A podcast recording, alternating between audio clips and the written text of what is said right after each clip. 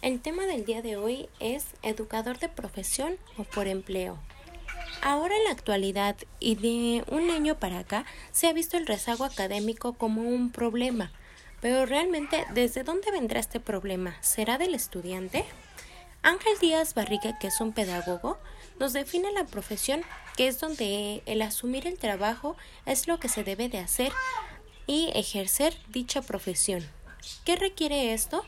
Impartir la materia que nos corresponde con esa pasión, el sentir, la práctica, el diseño, reinventar y más que nada innovarse para que los alumnos no tengan ese rezago académico y si lo hay de una u otra manera que vaya disminuyendo, hacerse del problema del estudiante como si fuera de nosotros, porque realmente esa es una profesión, el tener que ver por los demás para que aprendan en conocimiento, y un empleado solo está para checar la hora de entrada, la hora de salida y cumplir, y de esta manera recibe económicamente.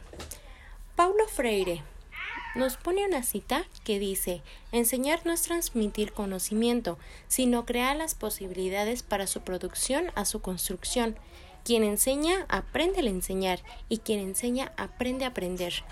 Realmente, los alumnos de hoy en día a lo mejor no nos exponen estas circunstancias, pero nosotros desde el ámbito de educadores debemos asumir esta responsabilidad, donde cada cerebrito que es diferente, como lo dijo Albert Einstein, también tenemos que buscar las estrategias para que todos aprendan a su ritmo, pero con la misma manera de los temas, pero buscar una solución a ello.